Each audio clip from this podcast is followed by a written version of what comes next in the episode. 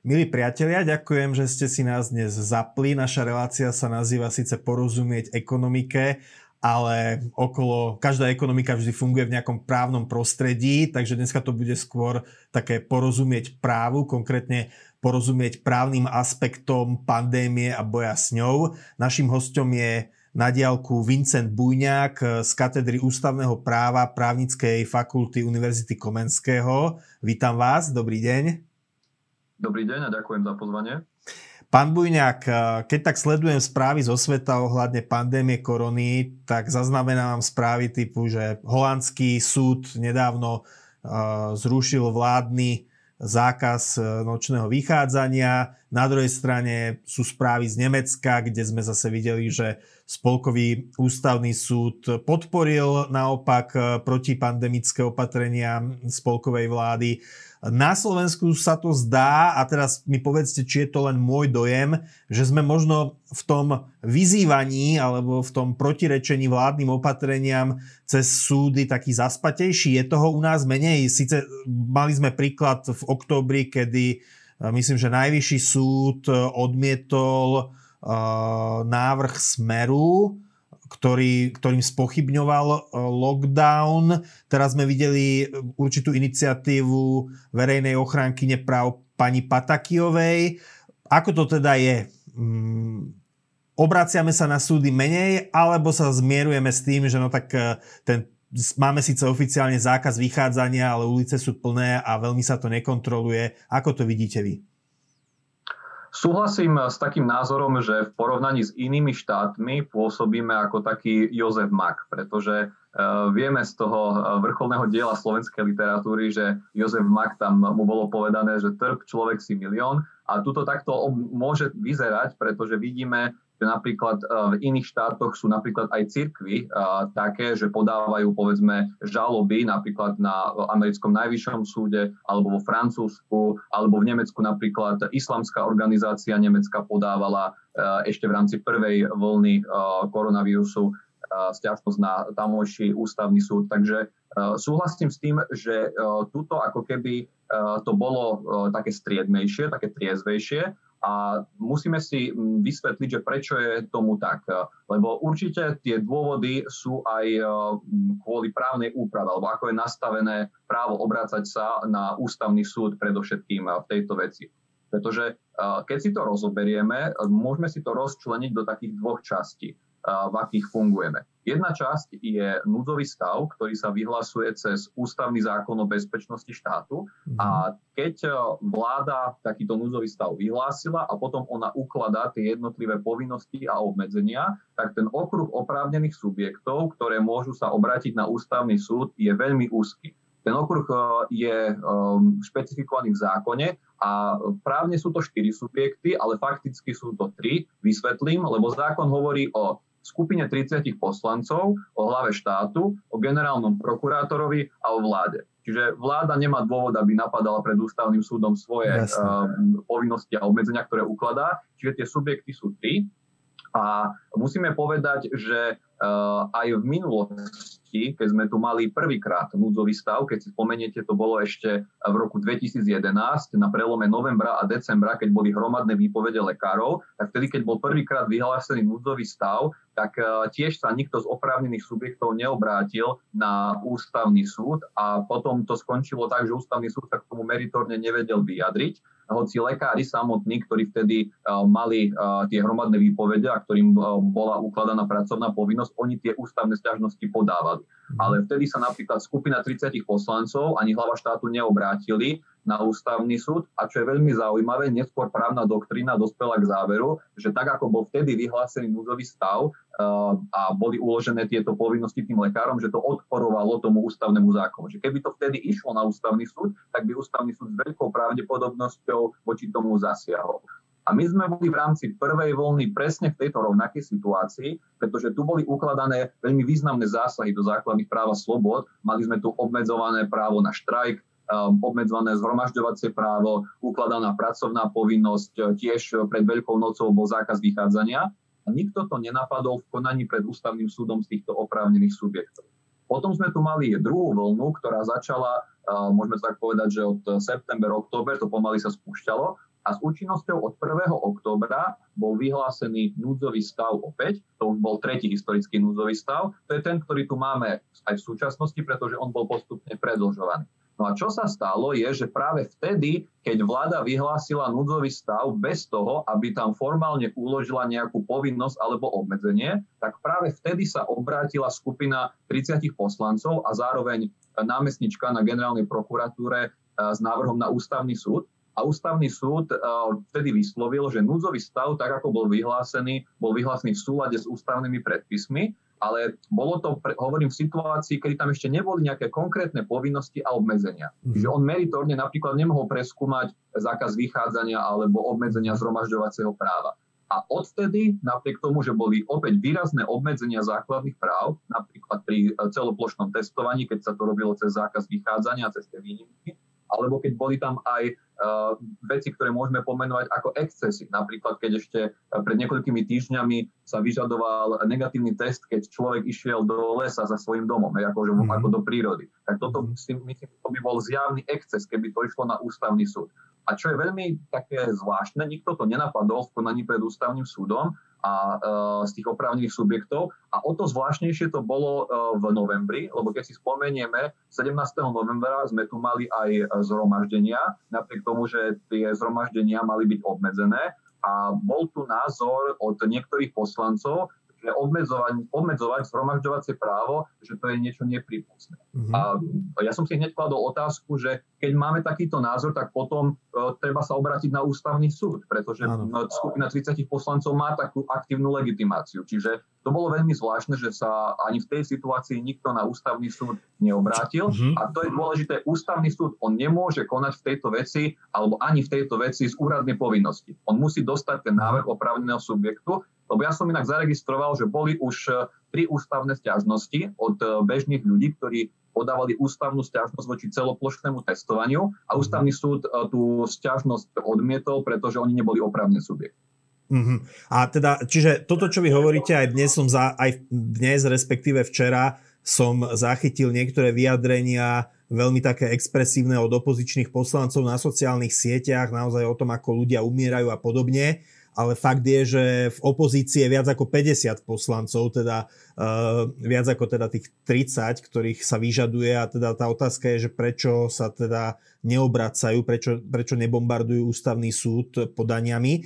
Um, tá otázka ale teda je možno širšia, teda ja som spom, spomenul som, že s niečím prišla verejná ochrankyňa práv, sledujete teda uh, aj veci, má niečo ústavný súd už teraz na stole, môžete to zrekapitulovať, o čo ide? Áno, môžeme e, to zrekapitulovať aj s ohľadom na tú prvú vlnu. Keď si spomenieme, v rámci prvej vlny došlo e, k prijatiu takého zákona, e, ktorý sa týkal novely elektronických komunikácií a kde teda boli také podozrenia z toho, že to bolo neproporcionálne, najmä vo vzťahu k osobným údajom a k spracovaniu tých osobných údajov. A keď spomenieme, tak vtedy tí poslanci to dali na ústavný súd, to bol teda e, zákon, ktorý prešiel a ústavný súd pozastavil jeho účinnosť a následne to Národná rada opravila. Tam to bol taký, by som povedal, e, prvý prípad, kedy v rámci tejto koronakrízy e, bol zapojený do hry ústavný súd to bolo inak veľmi sympatické, že, že Národná rada takto počúvala ústavný súd, ako takto to má fungovať, že teda má to byť dialog medzi, medzi ústavným súdom a medzi Národnou radou. A teda tamto bol ten dobrý príklad, len potom uh, dochádzalo k tomu, že um, sa odmlčkali tie oprávnené subjekty a už tie ďalšie návrhy na ústavný súd nešli keď si spomeniem, tak potom ten október je taký významný, čo som spomínal, pretože eh, tam bol ten núzový stav vyhlásený a skupina 30 poslancov a námestnička na generálnej prokuratúre sa obrátili na ústavný súd. Len dopadlo to, ako, ako som uviedol. No a teraz, keď verejná ochrankyňa práv podala tento návrh, tak ona podala návrh na začatie konania o súlade právnych predpisov, kde e, uvádza, že e, tie jednotlivé právomoci, e, ktoré tam vymenovala v tom návrhu a ktoré má úrad verejného zdravotníctva, keď ukladá rozsiahle povinnosti a obmedzenia alebo môže ich uložiť, tak, že sú v rozpore s ústavnými predpismi. Čiže toto ústavný súd dostal od verejnej ochrankyne práv bolo to doručené teraz vo februári, takže je teraz priestor na ústavnom súde, aby bol, boli tie povinnosti meritorne preskúmané, alebo tie právomoci, lepšie mhm. povedané, úradu verejného zdravotníctva. Nebol tam podaný návrh na e, pozastavenie účinnosti tých mhm. právomocí, takže s veľkou pravdepodobnosťou e, môže trvať e, dlhú dobu, kým ústavný súd tej veci rozhodne, lebo máme skúsenosti, že v konaní o súlade právnych predpisov ústavný súd nerozhoduje za mesiac alebo za dva mesiace, ale to konanie môže trvať aj niekoľko rokov. Uh-huh. A na druhej strane teda, v, ak si odmyslíme možno nejaké politické hry, ktoré by sa okolo týchto podaní mohli rozvinúť, tak reálne z pohľadu občana sú uh, možno také kritické dve témy. Jedna vec sú samozrejme zavreté kostoly, a obmedzená teda možnosť slúžiť bohoslužby. Na druhej strane e, ide aj o tú, chle, je to tá chlebová otázka, to znamená, že mnohé obchody, firmy prevádzky sú obmedzené a reálne tí podnikatelia krachujú, e, prežívajú, živoria. A t- tak skúsme teda e, najskôr e, rozoberať tú prvú tému a potom tú druhú. Je nejaká m, právna možnosť, ako povedzme na Veľkú noc kostoly otvoriť? Musíme si najprv vysvetliť, že cez ktorý akt sú tie kostoly zatvorené. Je to cez akt Úradu verejného zdravotníctva, cez jeho vyhlášky a musíme povedať, že naozaj toto je podľa môjho názoru učebnicový príklad, kedy nie je dodrža, dodržaný aj test proporcionality, pretože skúsme si to vysvetliť na takom jednoduchom príklade. Vy máte dom svätej Alžbety, ktorý má svoju kapacitu a rovnaké pravidlo platí pre maličký kostol v maličkej dedine. A mhm. vieme, že skrátka, keby ste mali v dome svätej Alžbety 50 eh, ľudí alebo, alebo 40 ľudí, ktorí, medzi ktorými boli obrovské rozostupy, mali by uh, respirátory, bola by dodržaná respiračná etiketa, tak naozaj do toho základného práva sa zasahuje o mnoho menej ako v prípade, keď je to plošne všetko zatvorené. A vidíme, že napríklad aj súdy v iných krajinách zdôrazňovali, že vy nemôžete urobiť takéto plošné obmedzenie bez ohľadu na veľkosť napríklad toho chrámu. To napríklad povedali súdy vo Francúzsku, čo inak je považovaná, považované Francúzsko za sekulárny mhm. štát a vyslovene bola poskytnutá ochrana uh, takým zo strany, zo strany francúzského súdu. Lebo keď si spomenieme na prvú vlnu korona, koronavírusu, tak tam v Nemecku došlo k tomu, že Uh, mali tam vtedy uh, uh, občania Nemecka, ktorí vyznávajú islám, tak mali tam Ramadán a mhm. oni mali nejakú piatkovú modlitbu, ktorú po, považovali za vysoko dôležitú a voči tomu, že, že nemohli sa oni zúčastniť vo svojom chráme tej, uh, tej piatkovej modlitby v rámci takého mesiaca, ktorý pre nich je dôležitý, tak uh, toto veľmi zohľadňoval aj uh, nemecký ústavný súd a vyslovene povedal, že nemôžete to takto urobiť plošne a zobral do úvahy aj význam toho sviatku v rámci tej náboženskej komunity. Čiže Keby toto išlo na ústavný súd, tak by to mohlo ísť v rámci konania o súlade právnych predpisov a to je iné konanie ako to, čo som spomenul na začiatku, kde sú tie subjekty fakticky len tri, ale mm-hmm. tam je tých subjektov viacej. Je tam napríklad teda aj verejná ochrankyňa práv, mm-hmm. alebo tiež tam je súd v súvislosti so svojou rozhodovacou činnosťou, k tomu by sa asi veľmi ťažko dalo dospieť, lebo tu, tu by musel súd preskúmavať napríklad uloženie nejakej pokuty, mm-hmm. po ktorej by došlo za porušenie tej vyhlášky. Mm-hmm. A keď skúma právny základ toho, tak by sa teoreticky mohol obrátiť na ústavný súd, aby preskúmal, či vôbec je ten e, základ na, na uloženie pokuty. Čo ale nie je až taká teoretická možnosť, lebo niektorí farári úmyselne porušili to ustanovenie a ak boli pokutovaní, tak to, tak to môže slúžiť ako základ potom prekonanie na ústavnom súde. Ak by to áno, teoreticky áno, v rámci prieskumu tej pokuty, potom keď by, tu na to nemáte nárok, že by súd sa obrátil na, na mhm. ústavný mm-hmm. súd, ten všeobecný, ale je to na zvážení toho všeobecného súdu, že či to on urobí. Hej? Mm-hmm. Takže je to tak, že my v našom systéme nemáme možnosť, aby sa bežný človek obrátil na ústavný súd vo veci neústavnosti normatívneho právneho aktu, čiže napríklad zákona. A, mhm. a to, to, to, to máme takto dlhodobo. Samozrejme, bolo by dobre uvažovať o zmene, ak určitým zmenám dôjde s účinnosťou od 1. januára 2025, len to je ešte stále veľmi dlhá doba. Takže e, právne by sa dalo dosiahnuť minimálne to, že by sme ústavný súd e, požiadali, aby sa vyjadril k tomu, či je v súlade s testom proporcionality plošne takto obmedziť e, základné právo, ktoré je inak základným právom, keď ho porušujete, tak, alebo keď ho chcete obmedziť, tak musíte splniť prísny test proporcionality. Lebo keď sa pozrieme aj do našej ústavy, tak právo na náboženské vyznanie alebo na uh, možnosť, aby človek proste spoločne s ostatnými uh, vyznával svoju vieru, no tak je zaradené v rámci druhej hlavy, v rámci uh, základných ľudských práv a slobod, kde sa vyžaduje na ich obmedzenie prísnejší test proporcionality. Zatiaľ, čo keď máte napríklad právo podnikať, tak to je tiež veľmi dôležité právo, len ono je zaradené medzi hospodárske, sociálne a kultúrne práva v našej ústave mm-hmm. a aj podľa uh, ústavnoprávnej doktríny platí, že tieto práva môžete obmedzovať cez menej prísny test mm. No, čiže ja som vás zastavil, alebo prerušil som vás pri tom súde ako jednom e, z tých oprávnených subjektov. Môže to, povedzme, konferencia biskupov Slovenska napadnúť? Má nejaké možnosti? A je tam, sú tam možno poslanci, ktorí sa môžu obrátiť e, na ústavný súd? Koľko by, by bolo ich potrebných, aby teda sa otvorili kostoly?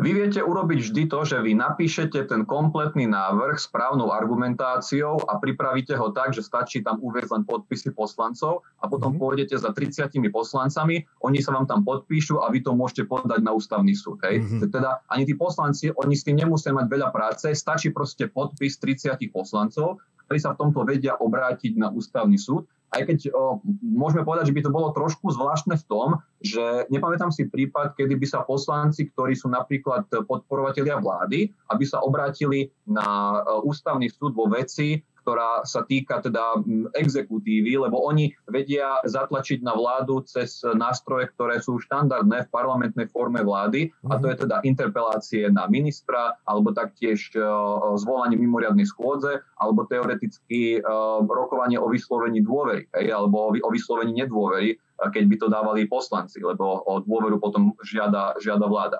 Takže v tomto prípade oni majú aj iné nástroje, ale každopádne e, napríklad človek, ktorý je veriaci a ktorý má s týmto problém, že to považuje za vybočenie z mantinelov ústavy, tak vie urobiť to, že v tejto veci podá podnet verejnej ochrankyni práv a verejná ochrankyňa práv v rámci riešenia toho podnetu, ona vie sa obrátiť na ústavný súd a uh, urobiť, uh, môže urobiť to, čo urobila nedávno, že podala návrh na začatie konania o súlade právnych predpisov. Samozrejme, že aj tá otázka otvorených kostolov je potom aj politická otázka, že či povedzme kresťanskí poslanci Národnej rady na to chcú tlačiť, či na to vôbec chce tlačiť KBSK, pretože je to taká dvojitá zbraň, že keď by sa kostoly otvorili a nejakí ľudia by sa potom dokazateľne nakazili na bohoslúžbách, tak by to zase malo potom spätný aj negatívny efekt aj na církev.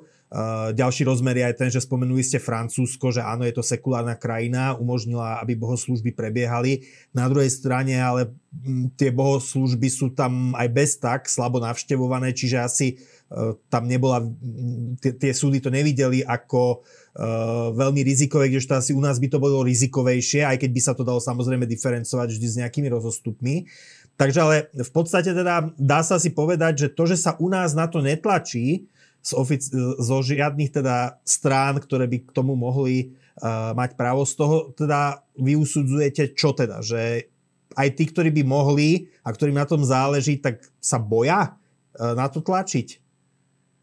Skôr to vyzerá, ako som hovoril na úvod, ako ten Jozef Mak. Hej, že Aha. sa človek zmieril s tým, že skrátka musí si teraz e, odniesť takéto utrpenie, lebo určite pre človeka, ktorý chce um, vyznať svoju vieru v kostole a chce proste sa zúčastniť bohoslužby, tak pre neho to, že on nemôže to urobiť, tak je to samozrejme formou utrpenia. A skôr to vnímam teda tak, že sa snažila aj, uh, aj tieto subjekty, ktorých ste hovorili, sa snažili možno prispieť spoločnému dobru tým, že sa um, zriekli to, toho, čo je pre nich veľmi dôležité. Lebo naozaj vidíme aj v Spojených štátoch, alebo aj v tom Francúzsku, alebo v Nemecku, čo som spomínal, že povedzme ich, ich ehm, církvy tak veľmi agilne vystupovali aj čo sa týka právnych sporov. A tuto bolo to skôr také by som povedal, veľmi tolerantné. Hej? Takže mhm. to viem, že možno tak, v takom širokom diskurze nezaznieva, ale je to fakt, že e, netlačilo sa na to takým spôsobom aj právnym ako v iných štátoch. A posledná otázka ku kostolom a potom prídeme k tým zavretým podnikom. Um, v Popolcovou stredou začalo vlastne 40-dňové pôstne obdobie pred Veľkou nocou. Keby sa teraz zorganizovalo teda nejaké podanie na ústavný súd, stihlo by, stihol by ústavný súd e, rozhodnúť o tom do Veľkej noci? či teda kostoly zostanú otvorené, alebo, alebo či, či zostanú zavreté, alebo sa prípadne budú musieť otvoriť? Vy tam viete požiadať ústavný súd, aby pozastavil účinnosť toho napadnutého predpisu. To mhm. znamená, že on by s najväčšou pravdepodobnosťou meritorne ne, nestihol by rozhodnúť, že by to rozhodol uh, tak, že by, že by ukončil ten, uh, ten celý sport alebo to celé konanie, ale vedel by urobiť to, že mu príde návrh ústavnému súdu a ústavný súd teraz pozastavuje účinnosť toho predpisu a tým pádom by sa mohlo, uh, mohlo toto umožniť. Len uh, čo chcem zdôrazniť je, že už sa to napríklad využilo v, v prípade, keď hlava štátu podala na ústavný súd návrh na preskúmanie ústavnosti časti zákona o ochrane verejného zdravia, ktorá bola napísaná tak, že vylúčovala, vylúčovala uplatnenie nároku na náhradu škody, ktoré vznikli pri vykonávaní, teda pozastavil účinnosť toho ustanovenia. Takže toto by mohlo sa stať aj v prípade vyhlášky. A potom ešte treba povedať, že keď by aj došlo k tomu, že by sa eh, otvorili kostoly, lebo by tam nebola prekážka vo forme vyhlášky, tak stále tu máme napríklad eh, zákaz vychádzania s tými výnimkami. Čiže vy by ste museli aj mať na to výnimku v zmysle toho uznesenia vlády, ako sa to ukladá, lebo keď by bol ten chrám otvorený, ale vy by ste nemohli využiť žiadnu z tých existujúcich výnimiek, alebo by tam nedošlo k tomu menšiemu obmedzeniu zákazu zhromažďovacieho práva, no tak potom by sa nedosiahol ten sledovaný, sledovaný cieľ. Ale to by sa potom dalo urobiť e, tak, že, že vláda by vlastne zobrala to na vedomie v nadväznosti na rozhodnutie ústavného súdu o tom, že pozastavuje účinnosť tých nápadnutých ustanovení a potom by to vedela uh, upresniť uh, v rámci výnimiek pri núdzovom stave. Mhm. Dobre, poďme k otázke zatvorených podnikov, zatvorených prevádzok. Opäť je to také, že sa to u nás e, obchádza, obchádza sa to takými kreatívnymi spôsobmi, častokrát, že teda zavoláte, keď niečo potrebujete do obchodu, tam vám to pripravia a prídete si to zobrať. Ale tá situácia je bez tak zlá najmä v službách, tam, kde dochádza teda ku kontaktu no, ľudí vzájomnému. Tá moja otázka je, majú mm, možno podnikatelia, ktorí teraz e, naozaj krachujú nejaké možnosti, ako vymáhať od vlády možno náhradu škody, pretože je to vláda, ktorá obmedzila podnikanie, samozrejme z dôvodu pandémie. E, to už vlastne je aj otázka možno nielen ústavnoprávna, ale aj otázka súkromnoprávna. Tak e, aké sú tam možnosti? Musíme povedať hneď na začiatku, že je to veľmi komplikovaná otázka v tom zmysle, že vy tu, keď riešite napríklad pokutu za prekročenie rýchlosti, tak máte, by som povedal, právne takú jasnú cestu, že viete, čo máte robiť. Máte to skrátka urobené tak, že podávate žalobu v správnom súdnictve a vy viete, ako sa voči tomu môžete brániť. A tuto je tá cesta menej zrejmá, ale pokúsim sa teda objasniť tie, uh, tie názory, na, ktoré sú na, na riešenie tejto otázky uh, prítomné. Lebo na jednej strane máme článok 46 odsek 3 našej ústavy a ten hovorí, že každý má právo na náhradu škody, ktorá bola spôsobená nezákonným rozhodnutím alebo nesprávnym úradným postupom štátneho orgánu alebo orgánu verejnej správy. A tuto, keď máme teda e, to, to spôsobenie škody, tak e, nevyhnutným predpokladom vzniku zodpovednosti za škodu je okrem iného protiprávnosť hej, alebo nezákonnosť. To znamená, že vy musíte e, sa snažiť dosiahnuť konštatovanie, že napríklad to rozhodnutie je protiprávne alebo teda nezákonné. No a tu, tuto sú také, také dva dôležité milníky, pretože Máme tu prvú, prvú, prvú časť tejto koronakrízy alebo prvú vlnu, kde Úrad verejného zdravotníctva ukladal tie povinnosti a obmedzenia formou svojich opatrení. A keď to potom išlo na ústavný súd cez ústavné stiažnosti, tak ústavný súd povedal, že tí ľudia mali najprv využiť uh, správne žaloby hej, v správnom súdnictve. Čiže mali ísť cestou všeobecných súdov a využil tam zásadu subsidiarity. Lebo keby to bolo tak, že zo všetkým môžeme ísť rovno na ústavný súd, no tak všetci by to robili a um, vieme, ako by to dopadlo z hľadiska potom Áno. No a uh, na to bolo cez 25 rozhodnutí ústavného súdu o ústavných stiažnostiach. Tie sa týkali štátnej karantény, keď vlastne ústavný súd tie ústavné stiažnosti odmietol, ale tá logika je primerane aplikovateľná potom aj na iné opatrenia, ktoré tu boli v rámci prvej vlny. Čiže tam sa malo ísť formou správnej žaloby a mhm. vy viete potom dosiahnuť, že ten súd vám povie e, na podklade správnej žaloby, že to bolo nezákonné. A vy tam potom už e, viete uplatniť ten mechanizmus e, zákona 514-2003 o zodpovednosti za škodu spôsobenú pri výkone verejnej moci. No a potom tu máme druhý dôležitý milník a tým je polovica októbra, kedy došlo k zmene zákona o ochrane verejného zdravia a tam sa vyslovene povedalo, že už tie Uh, tie opatrenia sa už nemá charakter, uh, alebo nemá mať charakter hybridného aktu, ako to bolo v rámci tých opatrení na začiatku roka, alebo, alebo v rámci tej uh, prvej vlny, ale že má mať charakter všeobecne záväzného právneho predpisu alebo normatívneho právneho aktu. No a tu sa teraz dostávame do situácie, kedy vy správnou žalobou vy nemôžete v správnom súdnictve napadnúť normatívny právny akt. Hej, pretože uh, tak ako nemôžete napríklad napadnúť zákon správnou žalobou, tak nemôžete napadnúť uh, vyhlášku, ktorá je všeobecne záväzný právny predpis. Uh, to máme aj judikované na úrovni ústavného súdu, aj v minulosti, napríklad aj v roku 2008, to hovoril ešte prvý senát ústavného súdu, čo sa týka vo všeobecnosti normatívnych právnych aktov a možnosti ich napadnutia správnymi žalobami.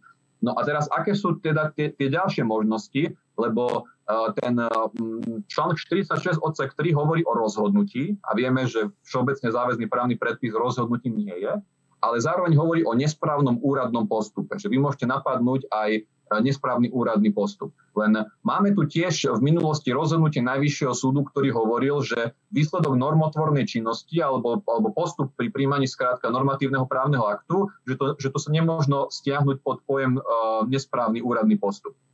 Čiže tuto, je tá, tuto to vyzerá byť uh, také veľmi komplikované, ale tu práve chcem upozorniť na druhú normu, lebo doteraz sme sa venovali článku 46 odsek 3 našej ústavy, ale je tu ešte jedna norma, ktorá môže byť pre tých podnikateľov e, taká použiteľná a to je článok 20 odsek 4 našej ústavy. E, článok 20 hovorí o vlastníckom práve alebo o práve vlastniť majetok. A článok 20 odsek 4 vám hovorí, že za akých okolností môžete vy vyvlastniť alebo nutene, nutene obmedziť vlastnícke právo.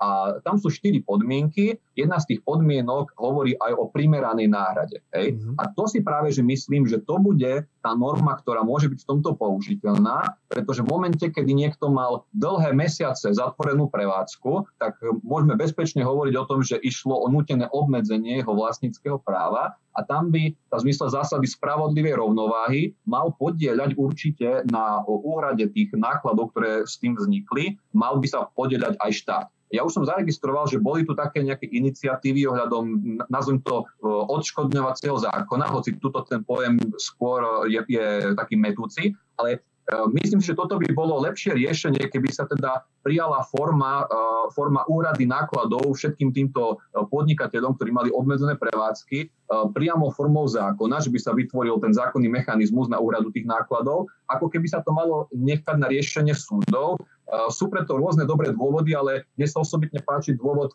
ktorý vo všeobecnosti o, o, o ňom hovorí sudca amerického najvyššieho súdu Neil Gorsuch.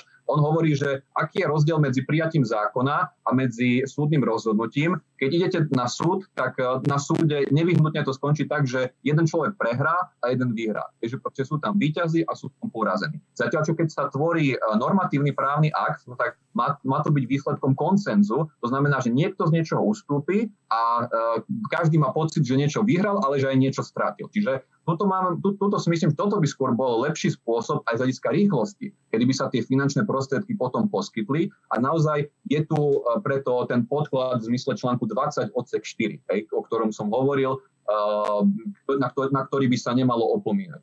Takže, no e, ale to, to, vláda, ak, ak vás preruším, prepáčte, tak vláda môže povedať, že ona predsa odškodňuje, obmedzuje vlastnícke právo, ale odškodňuje ho formou tých pomocných programov, ktoré ale podnikatelia považujú za pomalé, byrokraticky náročné a nedostatočné. O, ale Musím, vláda by mohla teda povedať, že, že ona predsa odškodňuje už teraz týmto spôsobom, spôsobom pomoci podnikateľom v koronakríze. Muselo by sa preukázať, že je splnená tá podmienka, že primeraná náhrada. To znamená, mhm. že vy nemôžete dostať nejaké percenta z toho, že ako, ako, um, a, a, a, aké náklady ste z toho mali, ale keď je tam v tom článku 24 povedané ten pojem, že primeraná náhrada, tak to sa musí tam zohľadňovať, napríklad uh, musia sa zohľadňovať aj trhové podmienky. Čiže keď uh, potom by to bola, nazvem to tak, iba nejaká veľmi nízka suma, tak by to nekorešpondovalo tomu článku 20 4. A myslím si, že potom, keď by sa nepristúpilo k tomuto korektne, tak naozaj by mali súdy, e, cez, alebo cestou všeobecných súdov by sa malo dospieť k tomu, že by sa vedeli tí podnikatelia domôcť e, toho práva, ktoré je garantované v ústave. A teda ja ho zopakujem, že vyvlastnenie alebo nutené obmedzenie vlastníckého práva je možné len na základe zákona v nevyhnutnej miere vo verejnom záujme a za primeranú náhradu. Čiže je tam, je tam naozaj tá garancia tej primeranej náhrady a pokiaľ by um, na to sa rezignovalo vnútroštátne, tak určite je tu priestor potom aj na stiažnosť na Európskom súde pre ľudské práva. Použi- používate neurčitý tomto... tvar a teraz tá otázka je, že keď mám napríklad hotel, ktorý je zavretý už skoro rok, tak mám ísť za nejakou svojou právničkou, aby to podala za mňa ako za fyzickú či právnickú osobu, alebo je, sa, sa môže udiať také, čo si čo poznáme zo Spojených štátov, že sa toho ujímajú e, veľmi personálne aj finančne dobre zabezpečené veľké advokátske firmy, ktoré potom podávajú e, také hromadné žaloby v mene možno desiatok alebo stoviek postihnutých subjektov. Nie je to vylúčené, lebo keď som, lebo keď som si pozeral uh, napríklad ústavné stiažnosti vo veciach štátnej karantény, tak videl som tam, že um, skoro všetkých zastupovala jedna advokátska kancelária. Hej, lebo tam to je napísané v tom rozhodnutí, mhm, mhm. to, že kto ho zastupoval. Občan tam nie je napísaný jeho meno a priezisko, iba iniciálky, ale tá advokátska kancelária mhm. tam špecifikovaná bola. Čiže nie je vylúčené, že by sa išlo aj takouto cestou, že by si to niekto ako advokátska kancelária zobrala ako pod patronát a zhromaždila by takýchto, uh, takýchto podnikateľov, voči ktorým by nebolo pristupované v súlade s článkom 24 len hovorím, že keď by sa išlo e, tým iným spôsobom, ktorým je ten nesprávny úradný postup alebo nezákonné rozhodnutie, tak tam práve, že by mohlo dôjsť k tomu, že by to nebolo úspešné. Lebo mm. ja stále hovorím, že e, môžeme, môže sa stať, že tá judikatúra sa vyvinie, že sa zmení, lebo e, to, že súdy rozhodujú, rozhodujú jedným spôsobom a interpretujú to jedným spôsobom, tak to neznamená, že to bude väčšine takáto interpretácia, len hovorím, že existujú rozhodnutia aj Najvyššieho súdu, ktorý hovoril o tom, že nemôžete napádať ako nesprávny úradný postup normotvornú činnosť. Ja som napríklad tiež našiel rozhodnutie Krajského súdu z Trnavy, ktorý hovoril o tom, že keď jeden podnikateľ ešte v minulosti napadal škodu, ktorá mu vznikla všeobecne záväzným nariadením obce, tak mu povedal ten, ten krajský súd, že on najprv musí vedieť, že to VZN bolo nezákonné, hej, a to on nemôže urobiť, ale na to je iný postup, iné, iné konanie, v akom sa môže konštatovať nezákonnosť všeobecne záväzného nariadenia. Čiže skôr si myslím, že bude k dispozícii cesta toho článku 20 4, len tam sa potom dostávame aj potom do takej otázky, že kedy sa už má ten článok 20 odsek 4 aktivovať, lebo napríklad, keď ešte bolo pred korona, koronakrízou, tak vieme, že mali sme tú právnu úpravu, aj tá úprava je stále, ktorá hovorí, že nemôžete cez štátne sviatky mať vymedzené obchody otvorené. Hej? Mm-hmm. A e, potom vzniká otázka, že je aj toto nutené obmedzenie vlastníckého práva, za ktoré sa má potom dať náhrada. Alebo poviem príklad, že keď by došlo k tomu, že by sa v nedelu zakázal e, predaj, hej, ako mm-hmm. boli niektoré iniciatívy. A to je vlastne 52 ďalších dní, kedy vy nemôžete uh, podnikať, tak potom tam vzniká otázka, že je toto tiež ten prípad, kedy to spadne do článku 20 odsek 4, lebo je to tiež, že niekto to môže chápať ako nutené obmedzenie vlastníckého práva, že ten mhm. človek nemôže podnikať vtedy, keď chce, hej, že predávať tie produkty aj v nedeľu. Takže toto môže mať potom ďalšie dopady nielen uh, do týchto, by som povedal, koronavírusových opatrení, ale môže to mať potom dopady aj neskôr, uh, keď sa budú robiť rôzne ďalšie iniciatívy. Čo hovoríte, je to zase taký ďalší okruh právnych problémov. Na také výzvy, ktoré sa objavujú na sociálnych sieťach, že podávajme trestné oznámenia na vládu, či už za zneužitie e, právomoci verejného činiteľa pri riadení tej pandémie, alebo za nejaké možno ohrozenie, hromadné ohrozenie s tým, že vlastne zomierajú stovky ľudí denne alebo desiatky ľudí denne. Čo hovoríte, myslíte, že toto nie je cesta, že tu sú len také populistické výkriky do tmy, že jednoducho tí vyšetrovateľia nebudú budú toto zmietať zo, zo stola, alebo myslíte, že toto... Lebo tam je aj druhá strana potom, že keby politici akýmkoľvek opatrením v takej nevyspytateľnej situácii, ako je pandémia, risko, mali riskovať trestné stíhanie, trestnú zodpovednosť, tak potom by boli paralizovaní hej, a nerobili by nič. Čiže, čiže ako vnímate tieto hlasy, ktoré zaznievajú, že podávajme hromadne trestné oznámenia na vládu?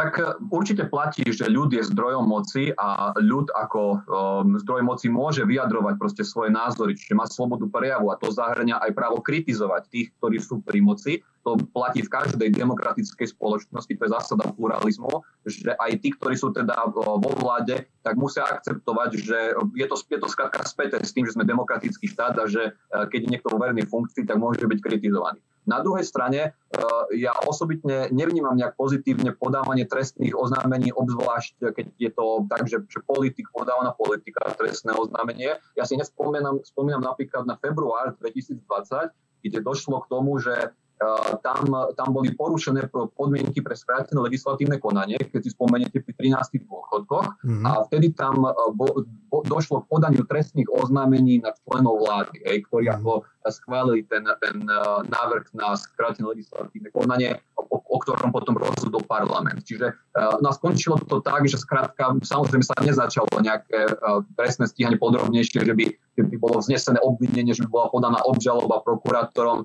Čiže ja toto nevnímam vnímam pozitívne, lebo myslím si, že potom to aj tak devalvuje ako samotné trestné právo, hoci ja sa venujem ústavnému právu, ale možno, že niektorí kolegovia aj z trestného práva mi dajú zapravdu, že toto asi nie je ten šťastný spôsob. Uh-huh. A posledný, posledný okruh e, možno veľkých takých otáznikov právnych je otázka očkovania. E, samozrejme politici zatiaľ e, diskutujú teda, že čo, ako vakcínou, v akom poradí ľudí očkovať. V posledných dňoch sa veľa hovorí o tom rúskom sputniku. Tá otázka ale je, že do akej miery potom sa právne dajú ľudia zaviazať, aby vakcínou, ktorá nie je úplne vyskúšaná, v tom zmysle, že nie je to vakcína, ktorú by sa 10 ročia ľudia očkovali, je to niečo nové, e, niečo, kde dlhodobé následky nepoznáme, do akej miery sa ľudia dajú povedzme zaviazať e, zákonom, aby to očkovanie podstúpili, aj keď nechcú niektorí.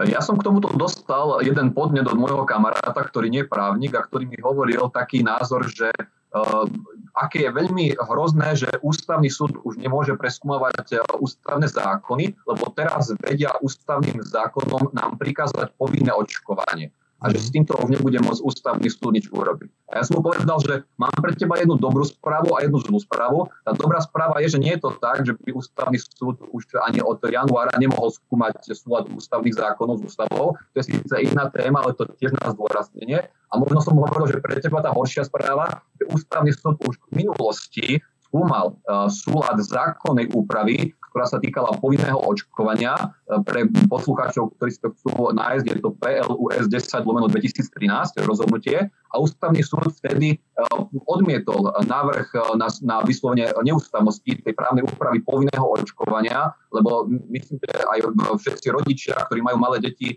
vedia, že skrátka povinné očkovanie tých vymedzených chorób alebo proti tým vymedzeným chorobám tu je, veď rodičia chodia s deťmi na to povinné očkovanie a skrátka ústavný súd túto úpravu úpravu, po tejto úprave nepovedal, že by bola v rozpore s ústavou. To znamená, on tam cez test proporcionality uviedol, že skrátka je tu prevažujúci verejný záujem, keď to takto môžem skrátke povedať. Čiže v tomto prípade, keď by došlo k tomu, že by sa uvažovalo o, o tom povinnom očkovaní, tak chcem zdôrazniť, že to, že niečo je v súlade s ústavou, samozrejme ešte neznamená, že to máte, že to máte prijať. Hej? Lebo napríklad aj zvýšenie DPH na 30%, tak zrejme by to bolo v súlade s ústavou, lebo je to tá daňová autonómia zákonodarcov, ale nie je to dobrý nápad. Hej? Čiže nie všetko, čo je v súlade s ústavou, je aj dobrý nápad. To som chcel zdôrazniť e, pri tejto otázke. A teda platí, že ústavný súd, keď v minulosti už nevyslovil protiústavnosť tej právnej úpravy povinného očkovania, tak ako tu bola nastavená dlhé roky, tak je možnosť teda, že by sa k tomuto názoru priklonil opäť. A keď by teda došlo k tomu, že by bolo to, to očkovanie nariadené ako povinné, tak vyzerá to tak, alebo mohlo, mohlo by to skončiť aj tak, že by, že by ten názor ústavného súdu bol rovnaký, lebo máme túto rozhodnutie z minulosti. Eh, samozrejme, nikto vás nemôže donútiť k tomu, aby ste zaočkovaní boli proti svojej vôli. To znamená, že eh, v demokratickom a právnom štáte nepripustné, aby vás zobrali, ja neviem, ozbrojené zbory a že by vás proti vašej vôli teraz zaočkovali. Je tam síce priestor na nejakú sankciu, ktorá je napríklad dnes, keď niekto nedá zaočkovať dieťa v rámci povinného očkovania, tak je tam pokuta, myslím, že do výšky 330 eur, ale táto sankcia bola považovaná v, tom, v tých minulých rokoch za, za primeranú. Čiže to si myslím, že teoreticky by sa uh, dalo, dalo akože zo strany zákonodárcov na týmto uvažovať. Hovorím, že vecne to nepokladám za dobrý nápad, ale hovorím, že nemus, ne, nemuselo by to byť v súlade, nemuselo by to byť v rozpore s ústavou, pokiaľ v minulosti ústavný súd vo veci PLUS 10 2013 rozhodol tým spôsobom, o ktorom som hovoril. Mm-hmm. Takže e, malo by sa určite zohľadňovať aj to, že e, tá, tie, tie vakcíny prichádzajú eh, teraz, napríklad aj tá vakcína Sputnik, o ktorej sa diskutuje, a že eh, keď by niekto mal byť zaočkovaný no, touto vakcínou, bola by tá úprava povinná, alebo tá úprava očkovania by, by skrátka k tomu záväzovala, tak naozaj nemôžeme byť prekvapení, že by to boli ľudia, ktorí by to odmietli a ktorí by radšej riskovali uloženie tej sankcie, napríklad tej pokuty. Ale zdôrazním, že tá sankcia nesmie byť neprimeraná a nemôže tá sankcia byť uh, taká, že by náražala na ľudskú dôstojnosť. Takže to je veľmi dôležitý faktor tiež, lebo ľudská dôstojnosť je absolútnym právom. No to vyzerá to tak, že to nebude sankcia v štýle, že 500 eur, kto sa nedal očkovať, ale skôr to bude sankcia v tom, že ľudia, ktorí sa nezaočkujú, tak ďalej budú podliehať nejakým uh, obmedzeniam pohybu alebo možno aj nejaké podnikateľské aktivity a tak podobne. Dobre, ďakujem vám pán Bujňák za to, že teda ste nám ukázali e, tieto rôzne možnosti, ako riešiť tie právne aspekty pandémie. A ďakujem aj vám, milí diváci, že ste si nás dnes zapli a zase niekedy na budúce dovidenia pri ďalšom vydaní našej videorelácie Porozumieť ekonomike.